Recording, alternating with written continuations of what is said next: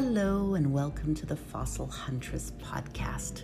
Today on the show, we're going to talk about one of the ocean's greatest predators, the mighty megalodon.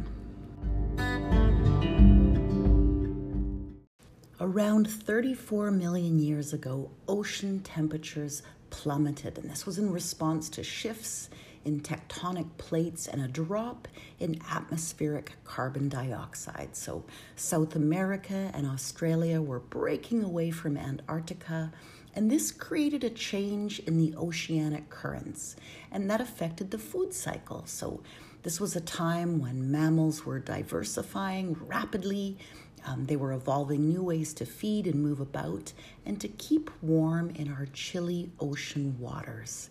And during this time, there was a rise in different sea mammals, and they became the tasty snacks for a group of apex predators that would take over our ancient oceans and peak out around 20 million years ago. So, 20 million years ago, the apex predator of those chilly seas was the hulking cousin to today's great white shark. This was Otodus megalodon, and he was the greatest shark ever to exist and the largest fish as well. So, this big boy swam in at a whopping 50 tons and grew to 18 meters in length. So, to give you some idea of scale that's twice the size or more of an ankylosaur or a triceratop, larger than a Tyrannosaurus rex, and maybe a wee bit smaller than a Brontosaurus. And from our modern oceans and their modern cousins, this is a full three times larger than deep blue, the two and a half ton, six meter long shark that we found off Oahu on um, uh, in Hawaii's South Shore last year in 2019. So deep blue weighed in, the equivalent of two Stonehenge sarsen uh, stones or half a house.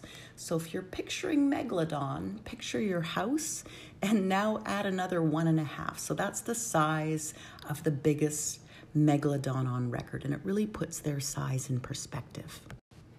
We often estimate the size of an animal and what they ate by the size and shape of their teeth. So, Megalodon had these large, serrated, jagged edge teeth up to 18 centimeters long. So, perfect for dining on dolphins and humpback whales. And these sharks had lots of them. So, their mouths were lined with up to 276 teeth and these were packed with a punch with one of the most powerful bites on record. And you and I have a rather paltry bite force of around 1300 newtons, so that's the measure we use when you chomp down with gusto. We can measure that and we call it a newton. Back in 2012, we learned that the most powerful bite recorded from a living animal belongs to the saltwater crocodile. So, Gregory Erickson of Florida State University compared 23 crocodilian species, and they, he and his team discovered that the largest saltwater crocodiles can bite down with an impressive 16,000 newtons, so puts you and I to shame. And that's more than three and a half times the crushing force of the previous record holder, the spotted hyena. Spotted hyenas have an amazing bite force for their size but still our aquatic friends beat that, if only slightly. So, a great white shark does indeed have a mightier bite than a crocodile. We've known that the estimated bite force of a great white a while longer. So, back in 2008, a fellow named Stephen Wroe from the University of New England in Australia got together with some colleagues and used computer simulations to estimate the chomping pressure of a great white. And not surprisingly, they have an impressive chomp, even for their size. So 18,000 newtons, so greater than a saltwater crocodile, but a full 10 times less than Odontus megalodon. So, Odontus megalodon, so this beastie takes the cake or the whale with a bite force of 182,000 newtons.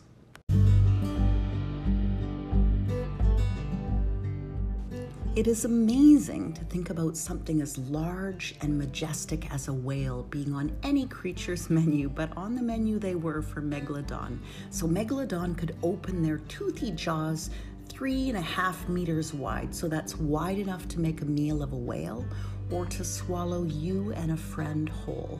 I did up an image. I took a, um, a great white shark and uh, put a very foolish uh, scuba diver in the image for scale. So you're welcome to use that image free of license if you have a school project or something you'd like to use it for in a post. Uh, megalodons were a bit more blunt nosed in comparison to a great white, so they are cousins, but it's not a direct lineage.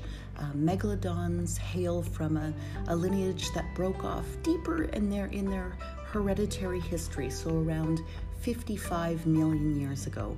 We now know that Megalodon was the last of their lineage, and they're the great grandbaby of Odontus obliquus and possibly another cousin uh, who cruised our ancient seas 105 million years ago. So it's one of the creatures that is incredibly majestic from our uh, extinct past, and I think you and I would probably both agree that I'm glad to swim in an ocean where they no longer swim about, um, but they were amazing creatures. So tomorrow's blog post on Archaea will be uh, the megalodon, and with that image of the scuba divers, you can give you can have a sense of scale.